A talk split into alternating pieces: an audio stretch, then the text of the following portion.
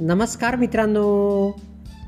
मित्रांनो मी मंगेश कुमार अंबिलवादे तुम्हा सर्वांचं वाचन कट्ट्यामध्ये मनपूर्वक हार्दिक स्वागत करतो. मित्रांनो आज वाचन कट्ट्याचा तीनशे अठ्याहत्तरावा दिवस. वाचन कट्ट्याच्या माध्यमातून आज आपण हुशार शेतकरी ही गोष्ट ऐकणार आहोत.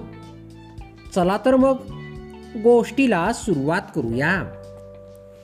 एक होता शेतकरी तो होता मोठा हुशार. त्याच्या शेतात चांगले पीक येत नसे. तेव्हा त्याला मोठी काळजी पडली की आता काय करावे?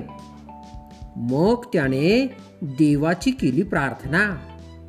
देव झाला प्रसन्न. शेतकरी म्हणाला देवा माझ्या शेतात चांगलं पीक येऊ दे.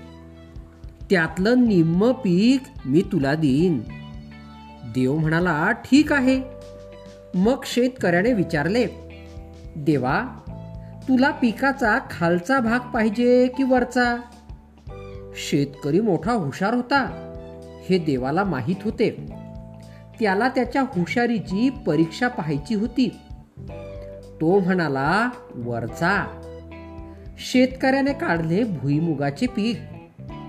खूप पीक आले ठरल्याप्रमाणे शेतकऱ्याने घेतल्या भुईमुगाच्या शेंगा व देवाला दिला वरचा पाला.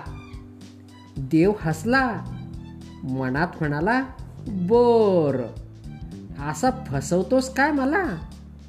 पुढच्या वर्षी शेतकऱ्याने देवाला पुन्हा तोच प्रश्न विचारला. यावेळी देव म्हणाला आता मात्र पिकाचा खालचा भाग मी घेणार. शेतकऱ्याने केली युक्ती. यावेळी लावला जोंधळा. खूप पीक आले. आपण घेतली वरची वरची कणस आणि देवाला दिली धाट. देव हसला. मनात म्हणाला अरे यंदाही फसवलंस काय? मोठा हुशार दिसतोस. मग तिसऱ्या साली जेव्हा शेतकऱ्याने पुन्हा विचारले तेव्हा देव म्हणाला यावेळी मला पिकांचे दोन्ही भाग पाहिजेत. खालचा निम्मा आणि वरचा निम्मा. मग खूप विचार करून शेतकऱ्याने त्या साली पेरला मका. खूप पीक आले. ठरल्याप्रमाणे देवाला दिले वरचे तुरे. आणि खालचे बुडखे. आपण मात्र घेतली मधली कणसे. देवाला शेतकऱ्याच्या हुशारीचे कौतुक वाटले. त्याने पुन्हा त्याची परीक्षा घ्यायची असे ठरवले. त्याने पावसाला आज्ञा केली मेघराजा तू या वर्षी फक्त डोंगरावरच पड. मग पाहूया शेतकरी कसा पीक घेतो ते. शेतकऱ्याने पाळला होता एक पोपट. त्या पोपटाने देवाचे व पावसाचे बोलणे ऐकले. त्याने ते शेतकऱ्यास सांगितले. मग शेतकऱ्याने केली एक युक्ती. त्या वर्षी डोंगरावरच त्याने पीक घेतले. डोंगरावर लावला भात.